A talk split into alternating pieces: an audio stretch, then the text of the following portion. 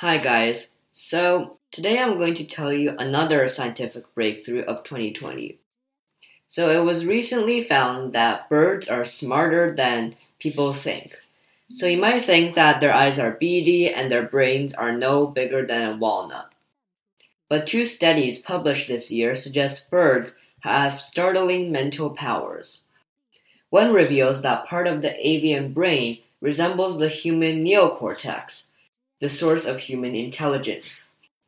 The other shows that carrion crows are even more aware than researchers had thought and may be capable of some conscious thought.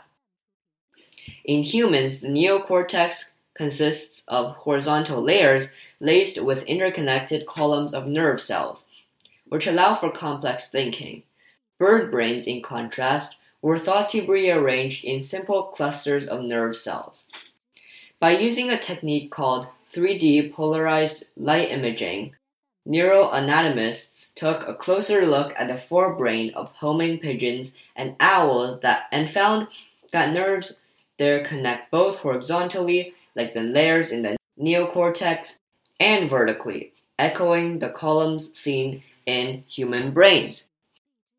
Another team of scientists probed this part of the brains of carrion crows well known for their intelligence, for clues that they are aware of what they see and do.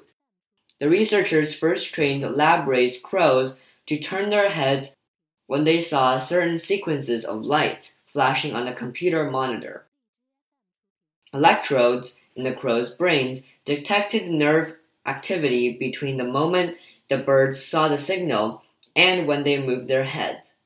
The activity developed even when the lights were barely detectable, suggesting it was not simply a response to sensory input, and it was present regardless of whether the birds reacted. The scientists think that the neutral chatter represents a kind of awareness, basically a mental representation of what the birds saw. Such sensory consciousness is a rudimentary form of self awareness that humans experience. Its presence in both birds and mammals suggests to the researchers that some form of consciousness may date back may date back 320 million years to our last common ancestor. That's all for today. Bye.